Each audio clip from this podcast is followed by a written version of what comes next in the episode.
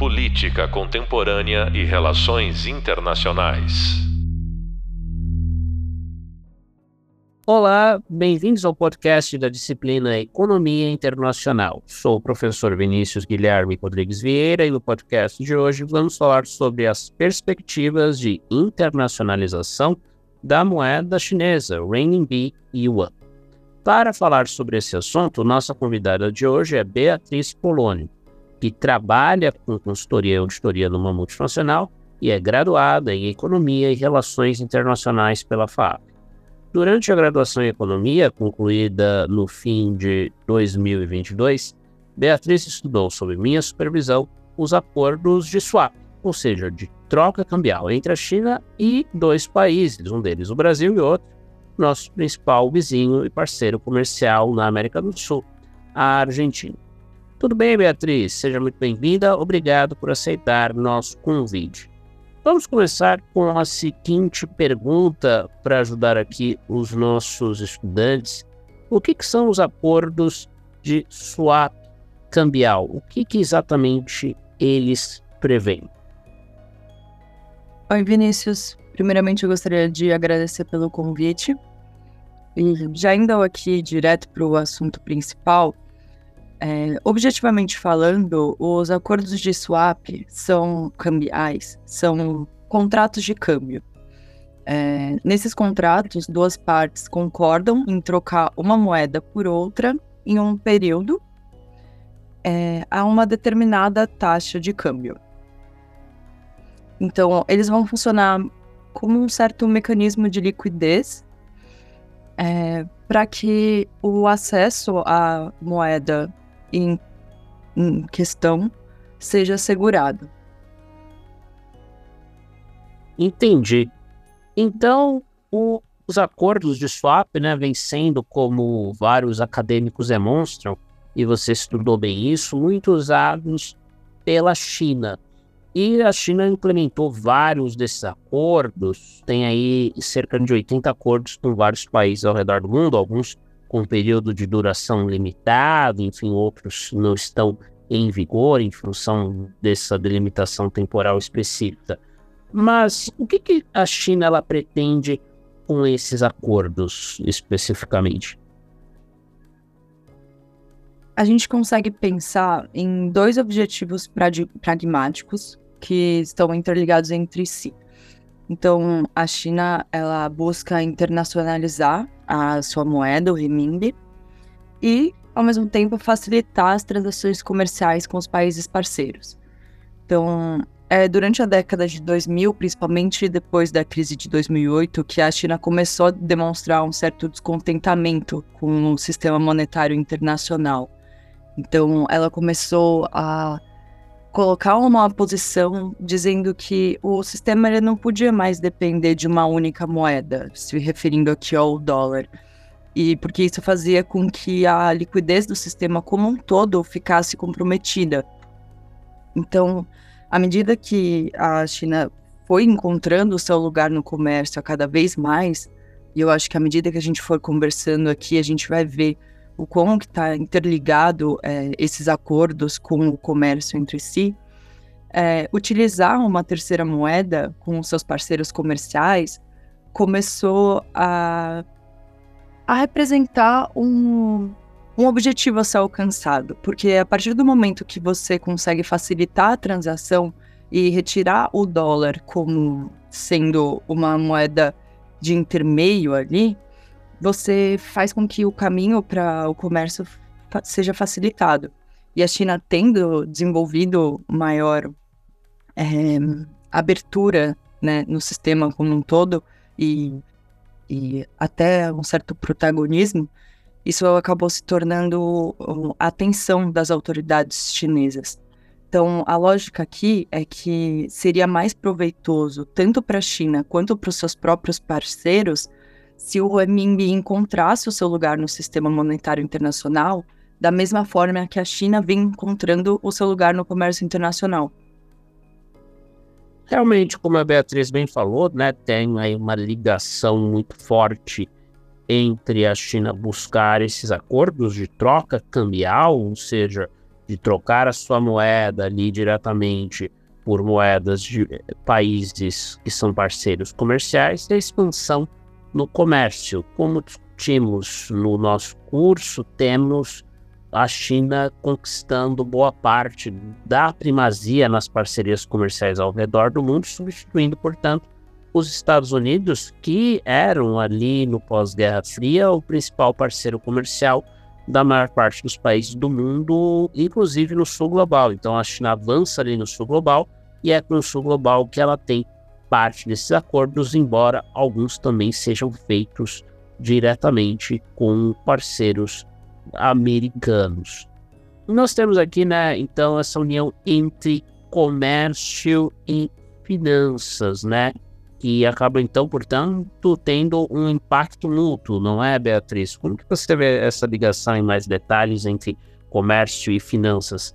Sempre é o comércio que leva a essa busca pela internacionalização de uma moeda, como no caso do renminbi, ou você vê também as finanças, principalmente os fluxos de investimento, impactando essa busca por evitar outras moedas, em particular o dólar, nas transações econômicas feitas pela China com seus parceiros ao redor do mundo.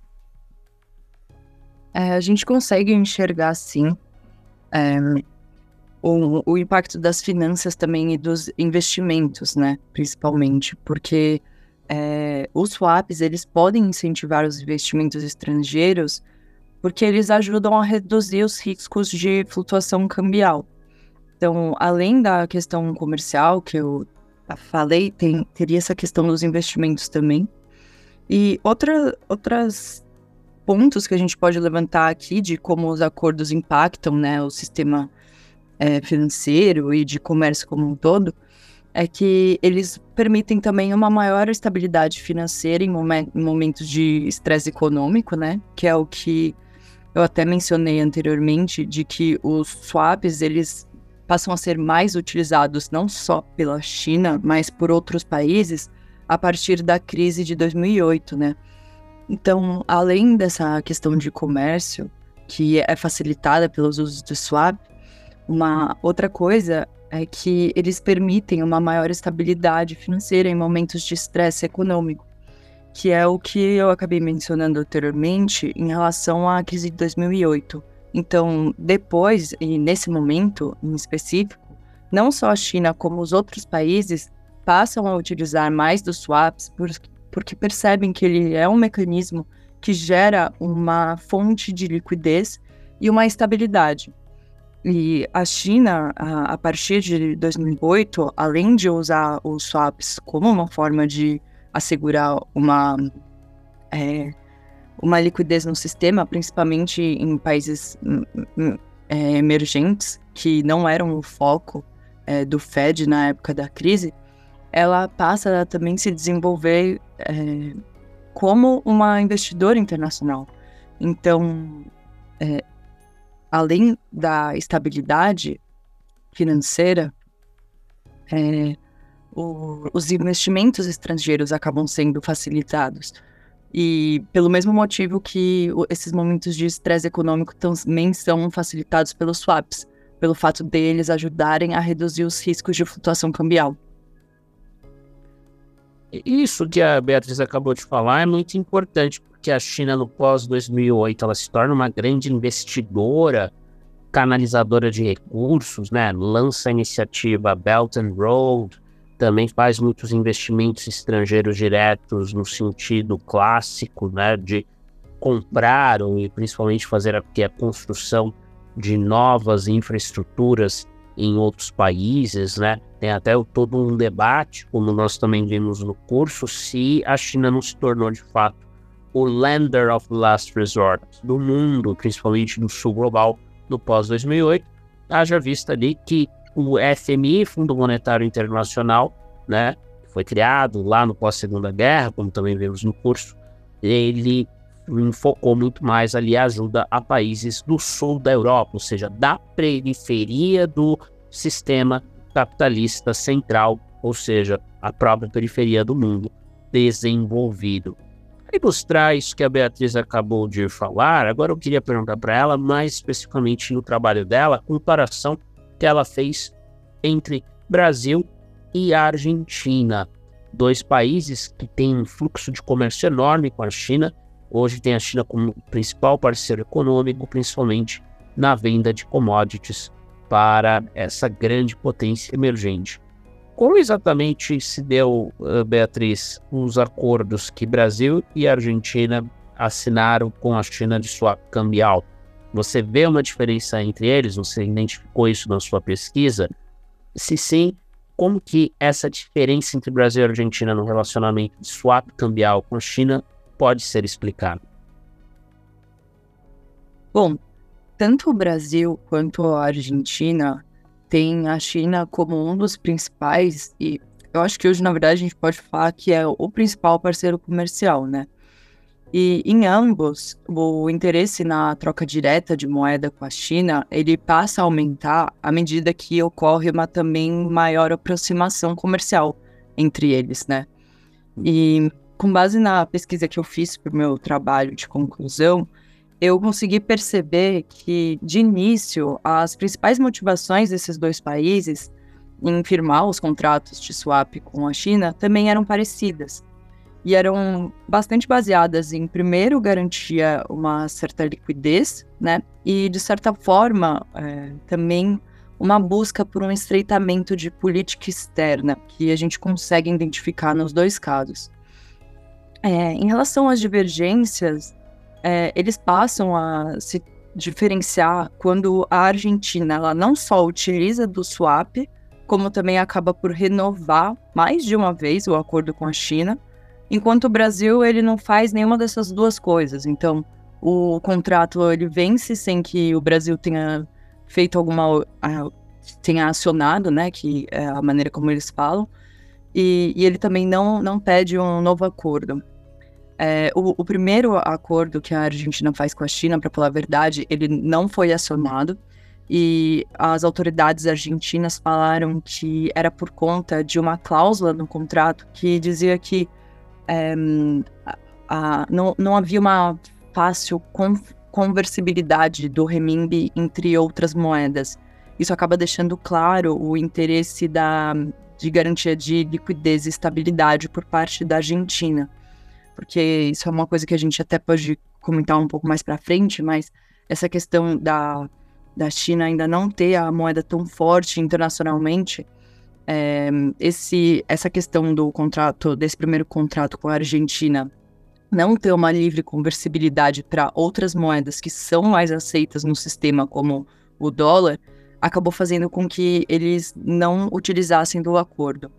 Mas em um segundo momento, no segundo acordo, eles alinham para que eh, essa conversibilidade se torne um pouco mais fácil, o que realmente acontece e faz com que os próximos acordos é, aconteçam também e sejam utilizados.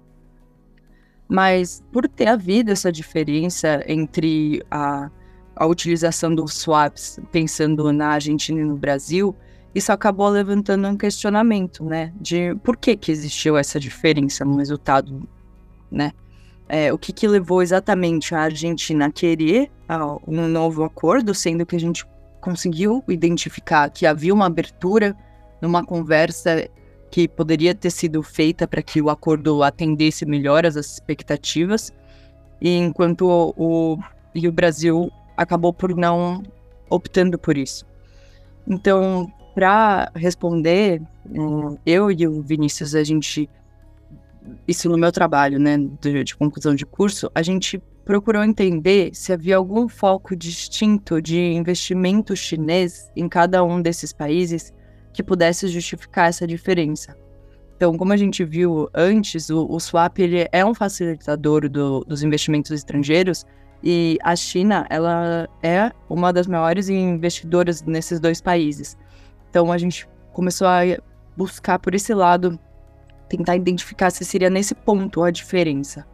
E o que acabou chamando a nossa atenção foi que na, na pesquisa a gente identificou que o, o setor de energia, por mais que o setor de energia apresentasse um maior peso tanto no caso brasileiro quanto no argentino, Na Argentina, também tinha um destaque muito grande de investimento chinês no setor de transportes, que é um setor muito estratégico para o escoamento da produção agrícola, que é o principal foco do interesse chinês nas importações da, vindas a, da Argentina, né? A Argentina exporta bastante produtos agrícolas para a China.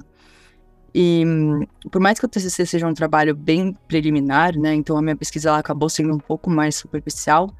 Eu ainda assim consegui a gente conseguiu pensar se o investimento no setor de dos que a gente chama de comercializáveis, né? Que o, o termo que eu usei no meu TCC foi tradables, que é um pouco difícil de, de ter uma tradução direta, mas o, o, investimento no setor desses tradables comercializáveis, no caso argentino, acabou sendo responsável pelo bom proveito do, do swap, porque a gente pensa que tem uma relação mais direta de investimento se a gente para para pensar no Brasil, o setor de energia é um setor de, do que seria os non-tradables, né?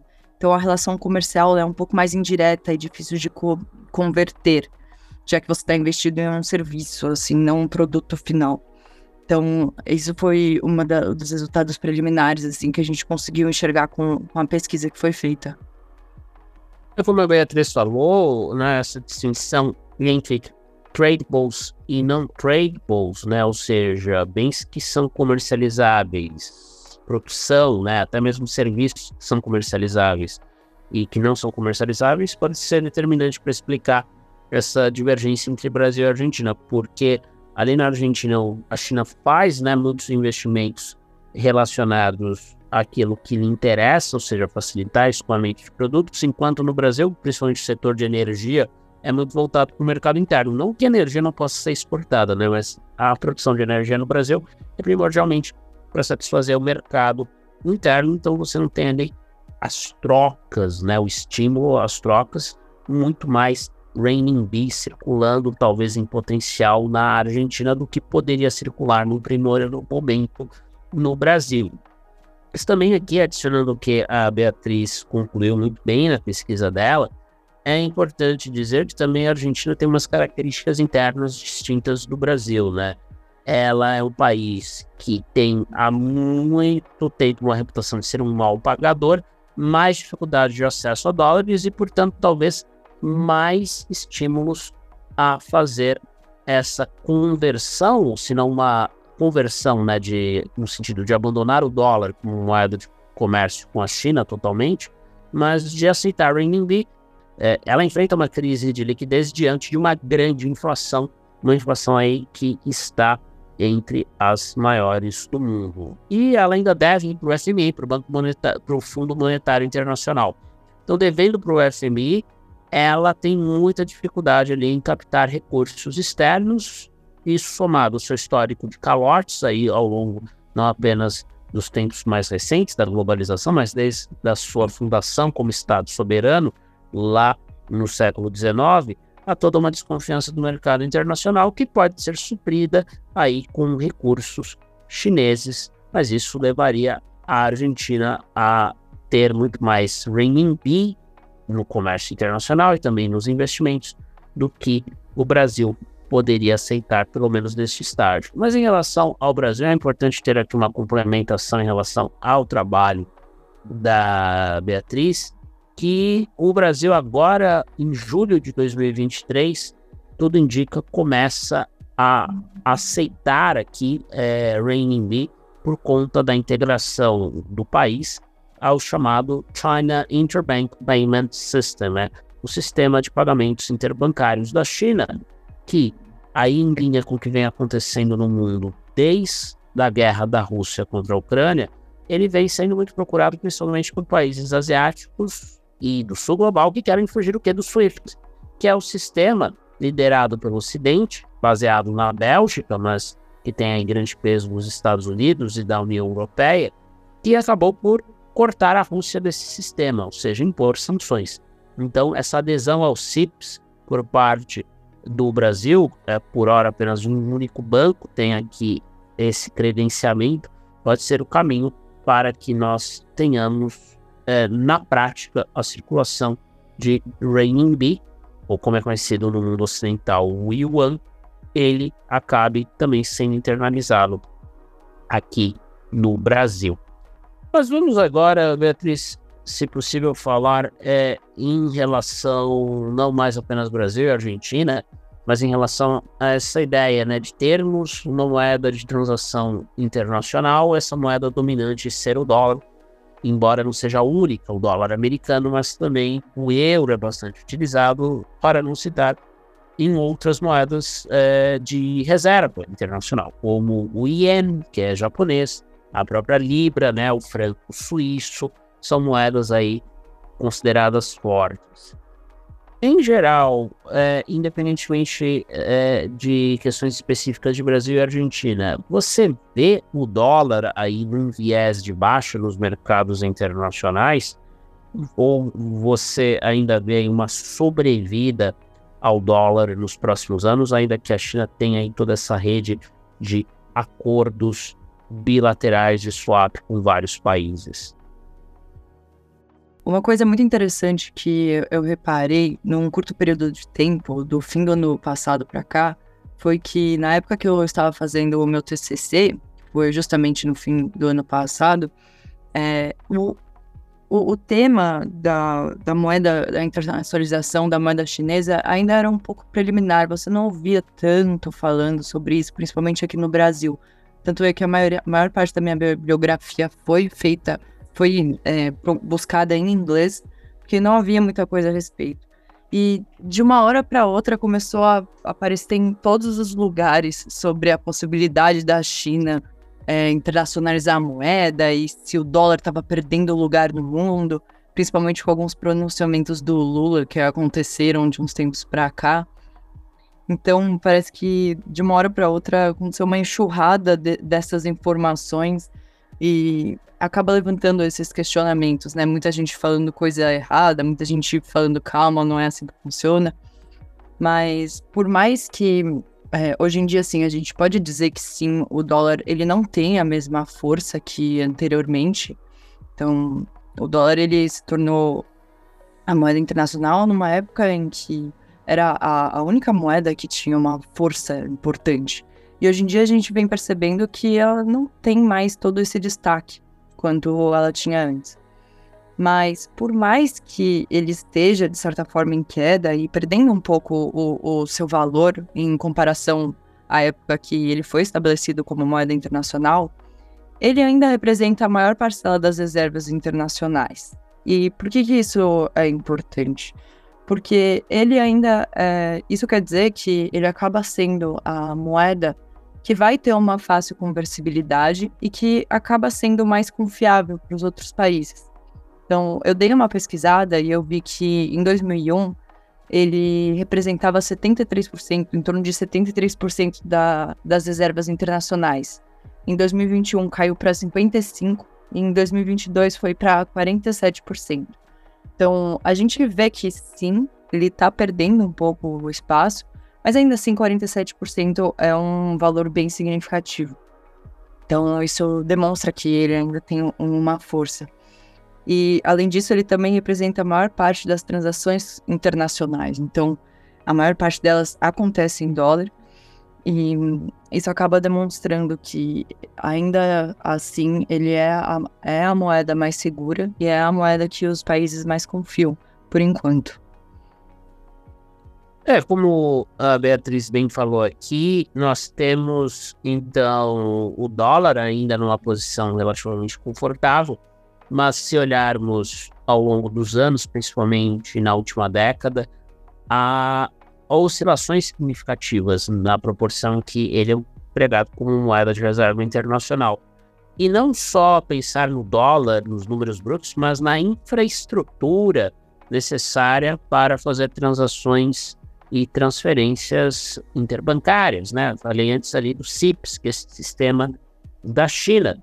Pensar até que ponto que ele não pode ser usado no lugar do SWIFT por conta desse temor que potências regionais, como a Arábia Saudita, o próprio Brasil, a África do Sul, manifestam de maneira implícita aí no debate diplomático internacional, mas de maneira muito aberta nos bastidores, de que no futuro eles possam ser sancionados como a Rússia foi sancionada em função da guerra da Ucrânia. Aqui nós estamos, é importante salientar, discutindo né, a justiça ou não das sanções. A guerra da Rússia contra a Ucrânia claramente viola o direito internacional, mas como outros países se perceberam ali vulneráveis a essa situação de receberem sanções caso façam algo que desagrade o Ocidente e justo ou injustamente sejam cortados do SWIFT, algo que não tinha acontecido é, com um país do porte da Rússia. Outros países, como por exemplo o Irã, né, que é um estado páreo ali na visão dos Estados Unidos, é, sequer têm acesso a esse sistema. Então prestar atenção nisso que é chamado né, de infraestrutura, mais do que os acordos, né, mas na possibilidade de conexão, independentemente das redes do Ocidente de transações financeiras, é essencial para entendermos aí o futuro do chamado sistema monetário internacional.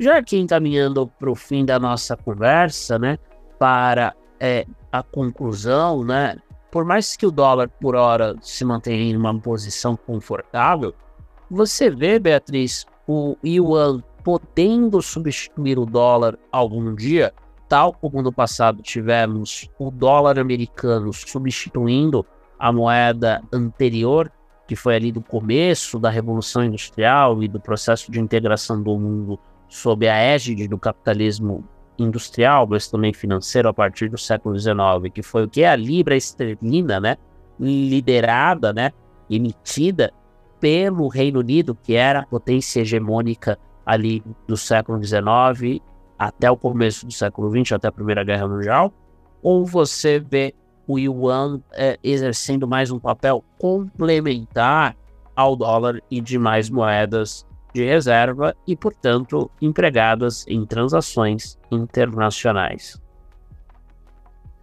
Afirmar se o yuan pode ou não substituir o dólar é uma tarefa difícil. Mas a gente pode levantar aqui alguns pontos positivos e pontos negativos é, para a China, né, nesse processo. É, outra coisa que eu acho interessante de ressaltar é que, como você mesmo disse, a, a história mostra que a moeda dominante ela está atrelada à potência que é dominante à época. Tanto é que quando o dólar se torna a moeda dominante, é em um período em que os Estados Unidos passa a ser a potência dominante também tomando o lugar da, da Europa, né? E hoje em dia, a contestação do dólar, ela vem também com a contestação dos Estados Unidos como sendo uma potência dominante.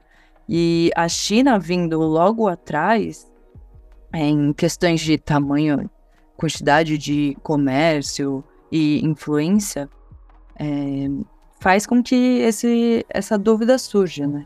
Então, um ponto positivo para a China é que os investimentos chineses têm um fluxo muito grande. Então, é exatamente essa questão dela tá aumentando o seu poder de influência e está fazendo com que países dependam fortemente dela. O próprio Estados Unidos depende bastante da China. E aqui a gente destaca ainda é, os países em desenvolvimento, né? Porque são eles que acabam tendo um, uma relação comercial mais direta e acabam às vezes ficando tendo o acesso ao dólar dificultado, como é o próprio caso da Argentina, da Venezuela.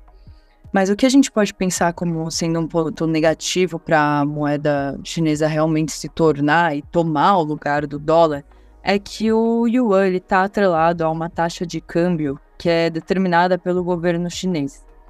Então, ele tem uma flutuação que é entre bandas, mas tais bandas também são estabelecidas pelo governo.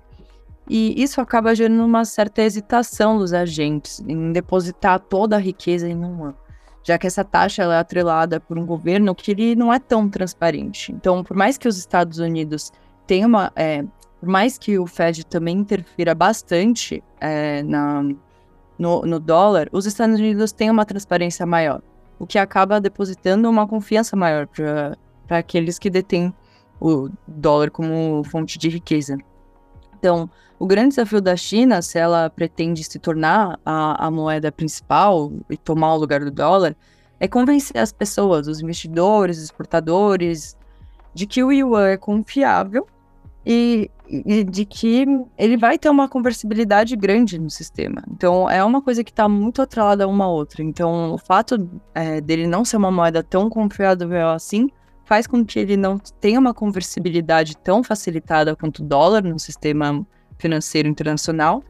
E o fato dele não ser facilmente conversível também acaba representando um entrave para que uh, o yuan tome o lugar do dólar. Então, e além disso, uma outra coisa que a gente pode pensar é que depois da pandemia e com a guerra da Ucrânia, a gente vê um movimento de introspecção dos países. Então, eles acabam se fechando mais, os fluxos de comércio não estão mais tão intensos como eram antes, e isso acaba mudando a dinâmica da globalização intensa de que a China se aproveitava antes. Então, é, isso faz com que é, a lógica do sistema como um todo acabe, acabe se alterando. E a gente está no momento que eu enxergo como um momento bastante de transição, assim. Então, a minha. É, é, que eu acho um pouco complicado dizer que é a minha aposta, mas eu acredito que sim, o Yuan ele vai ter um papel maior no, no sistema internacional, mas eu acredito que seja algo que não vá substituir o dólar da maneira como a gente enxerga hoje, até exatamente pelo fato de estarmos nesse momento de transição. É isso. A Beatriz aqui traz um ponto importante, né?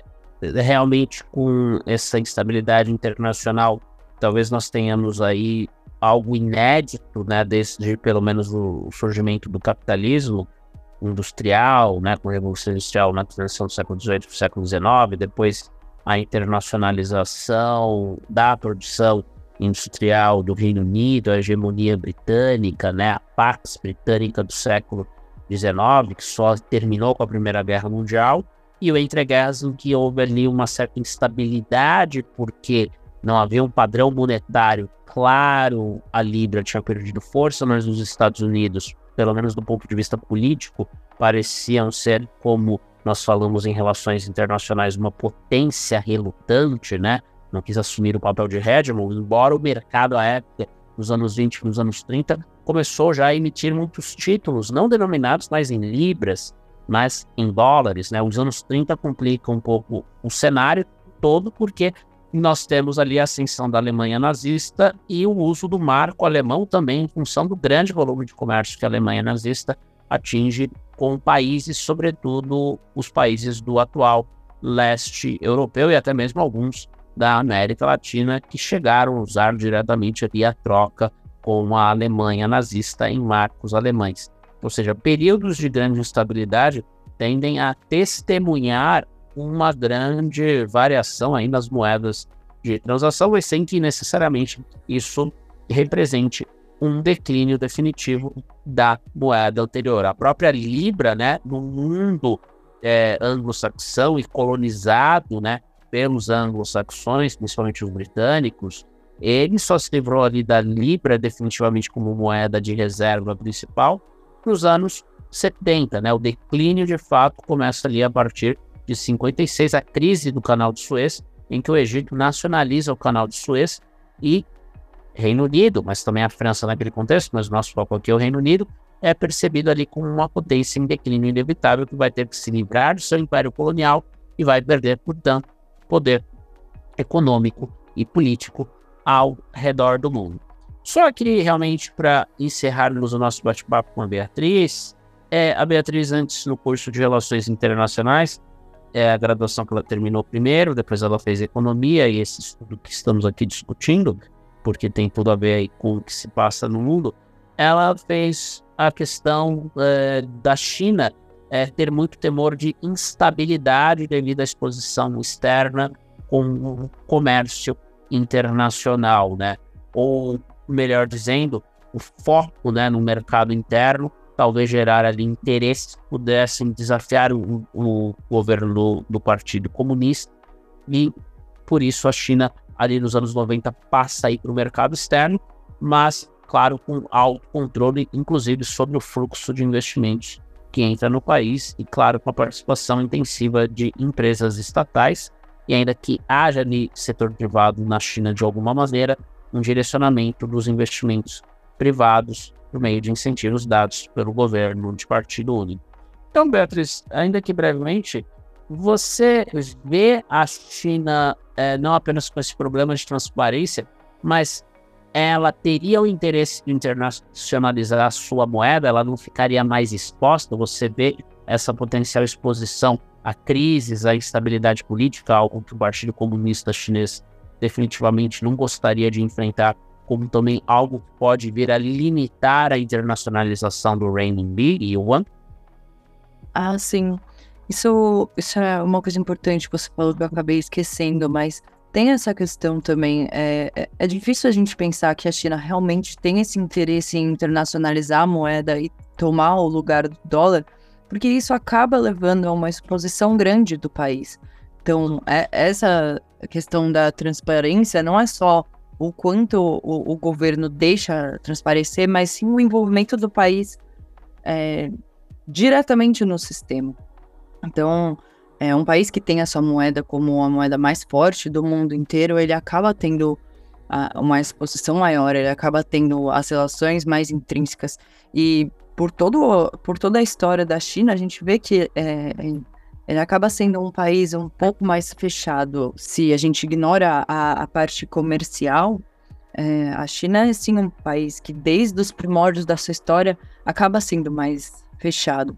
Então, é, é, realmente algo a se levar em consideração. Se realmente seria interessante para eles, seria algo que é, eles buscariam como política externa e como é, uma potência econômica em si. É, realmente a questão da internacionalização de uma moeda, como inclusive ocorreu com os próprios Estados Unidos no entreguerras, né? Anos 20, anos 30 do século 20, né? 1920 até ali o começo da Segunda Guerra Mundial, 1939. É, depende muito também, né, do comportamento do governo que emite essa moeda, né? Os Estados Unidos, claramente, à época, não quiseram ali assumir o papel de hegemon. Talvez a China queira até ter um papel de hegemon, pelo menos na concepção que nós temos aqui no Ocidente sobre o que é uma potência hegemônica, ou pelo menos um grande líder internacional, um país que desfruta de respeito internacional, mas interessantemente, sem exercer o papel que Reino Unido e Estados Unidos exerceram, até porque Reino Unido e Estados Unidos, pegando um ponto muito bem lembrado pela Beatriz anteriormente, são países liberais, são países que nem sempre foram democráticos, pelo menos na concepção de democracia que temos hoje, né? Com é, sufrágio universal, né? O sufrágio vai sendo ali conquistado aos poucos, de maneira universal por trabalhadores, depois mulheres, mas é, eram liberais. São liberais no sentido de respeitarem ter regras do jogo, terem regras claras, transparência nas regras de investimento. Algo que, como a Beatriz bem lembrou, a China não tem, ela é mais fechada, regime de partido único talvez gere incertezas no mercado caso o yuan seja usado como moeda de reserva, porque as decisões podem ser mudadas de uma hora para outra sem grandes ônus para o governo chinês que faria nesse cenário, com um governo de partido único, mudanças unilaterais.